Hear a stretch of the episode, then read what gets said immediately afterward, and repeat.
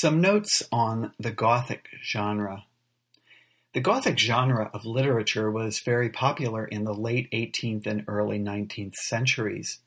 The term Gothic was first applied to architecture, to cathedrals, abbeys, and castles of northern Europe, and the Gothic design appeals to the sublime, vastness, power, and obscurity, as opposed to classical architectural designs that emphasize proportion, light, and reason. For British literature, most Gothic fiction, and more Gothic literature was in the form of novels, was produced during the period from 1764, beginning with Horace Walpole's The Castle of Otranto, with the subtitle A Gothic Story, through the 1820s, when the popularity diminished. Its peak in popularity occurred during the 1790s, particularly the novels of Ann Radcliffe, The Mysteries of Udolpho being the most famous, and her many imitators. The Mysteries of Udolpho was one of the Gothic novels satirized by Jane Austen in Northanger Abbey. Despite the use of the term Gothic in some of the subtitles, the genre was not really referred to as Gothic at the time. The novels were usually termed romances. The genre offended many critics. Even Wordsworth complained about frantic novels, sickly and stupid German tragedies, and deluges of idle and extravagant stories in verse in his preface to the lyrical ballads. This is somewhat ironic since Coleridge's Christabel fits that description very well. Some common Gothic elements, and as always, don't expect to find all of these conventions in every example. Some common Gothic elements include terror in the Burkean sense, or in some cases, horror, supernatural elements. These may be explicitly supernatural, or they may only be perceived as supernatural and later revealed to have a rational explanation, the so-called supernatural explained, a term applied to Ann Radcliffe's novels. Gothic fiction often has a setting somewhere in the past, though that past setting was more often vague and atmospheric rather than being historically precise, so there were often anachronisms.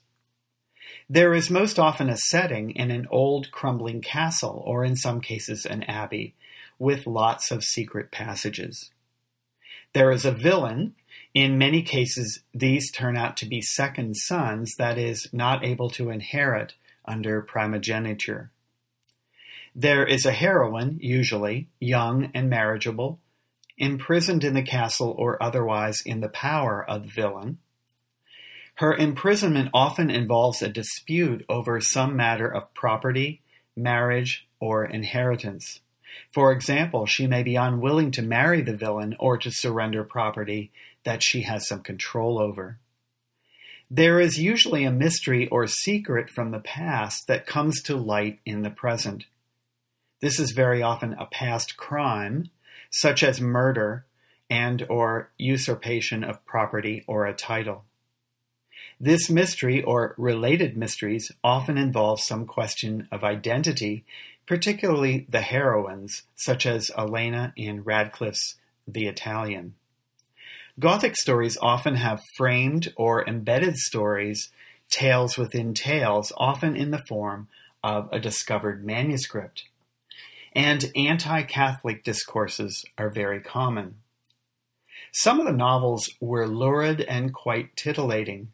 For example, Matthew Lewis's The Monk's title character, under the influence of a demon in the disguise of a human female, rapes and murders a young woman who, we are later shocked to discover, is actually his sister.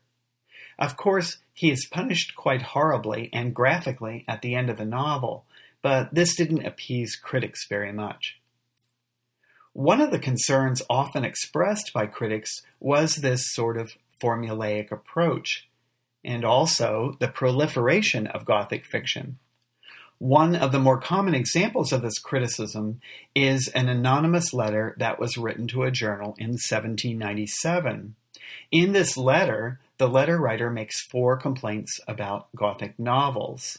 First, Gothic novels aren't realistic or morally edifying. Second, excess terror is bad for young minds. Three, there are just too many of these novels. And four, they're all formulaic. Note the recipe that the writer will provide at the end. So here's a passage from this letter. I allude, sir, principally to the great quantities of novels with which our circulating libraries are filled and our parlor tables covered, in which it has been the fashion to make terror the order of the day by confining the heroes and heroines in old gloomy castles full of specters, apparitions, ghosts, and dead men's bones. This is now so common that a novelist blushes to bring about a marriage by ordinary means, but conducts the happy pair through long and dangerous galleries where the light burns blue, the thunder rattles, and the great window at the end present the hideous visage of a murdered man uttering piercing groans and developing shocking mysteries. If a curtain is withdrawn, there is a bleeding body behind it. If a chest is open, it contains a skeleton. If a noise is heard, somebody is receiving a deadly blow. And if a candle goes out, its place is sure to be supplied by a flash of lightning. Cold hands grasp us in the dark. Statues are seen to move, and suits of armor walk off their pegs, while the wind whistles louder than one of Handel's choruses, and the still air is more melancholy than the dead march in Saul. And the writer goes on to complain about the way that women are depicted in novels, too. Quote, Is the corporeal frame of the female sex so masculine and hardy that it must be softened down by the touch of dead bodies, clay cold hands, and damp sweats? Can a young lady be taught nothing more necessary in life than to sleep in a dungeon with venomous reptiles, walk through a wood with assassins, and carry bloody daggers in their pockets instead of pincushions and needle books? End of quote. And then the writer closes with a recipe that highlights the formulaic nature of much Gothic fiction. Quote, In the meantime, should any of your female readers be desirous of catching the season of terrors, she may compose two or three very pretty volumes from the following recipe. Take an old castle, half of it ruinous, a long gallery with a great many doors, some secret ones, three murdered bodies, quite fresh, as many skeletons in chests and presses, an old woman hanging by the neck with her throat cut, assassins and desperadoes, quantity sufficient, noise, whispers, and groans, three score at least, mix them together in the form of volumes to be taken at any of the watering places before going to bed. And that was one reader's view in 1797.